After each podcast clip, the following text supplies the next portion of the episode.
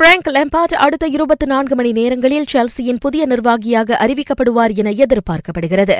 லெம்பார்டுக்கு ஆண்டுக்கு நான்கு million pound தொகையிலான ஒப்பந்தமும் சாம்பியன்ஸ் லீக்கிற்கு தகுதி பெற உதவினால் கூடுதல் ஒரு மில்லியன் போனஸ் தொகையும் வழங்கப்படும் என்றும் யூகே தகவல் கூறுகின்றது.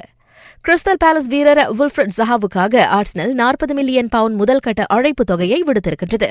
எனினும் ஜஹாவுக்காக பேலஸ் நிர்ணயித்துள்ள விலையில் அது பாதி தொகைதான் என்பதால் அவரை வாங்கும் ஆர்ஸ்னலின் முயற்சி கைகூடுவது சந்தேகம்தான். மார்க்கஸ் ராஷ்வர்ட் மான்செஸ்டர் யுனைடெடில் தனது சேவையை மேலும் நான்கு ஆண்டுகளுக்கு நீட்டித்திருக்கின்றார் அவருக்கு இரண்டு லட்சம் பவுண்ட் வாரச் சம்பளத்துடன் ஈராயிரத்து இருபத்தி மூன்றாம் ஆண்டு வரைக்குமான புதிய ஒப்பந்தம் வழங்கப்பட்டுள்ளது.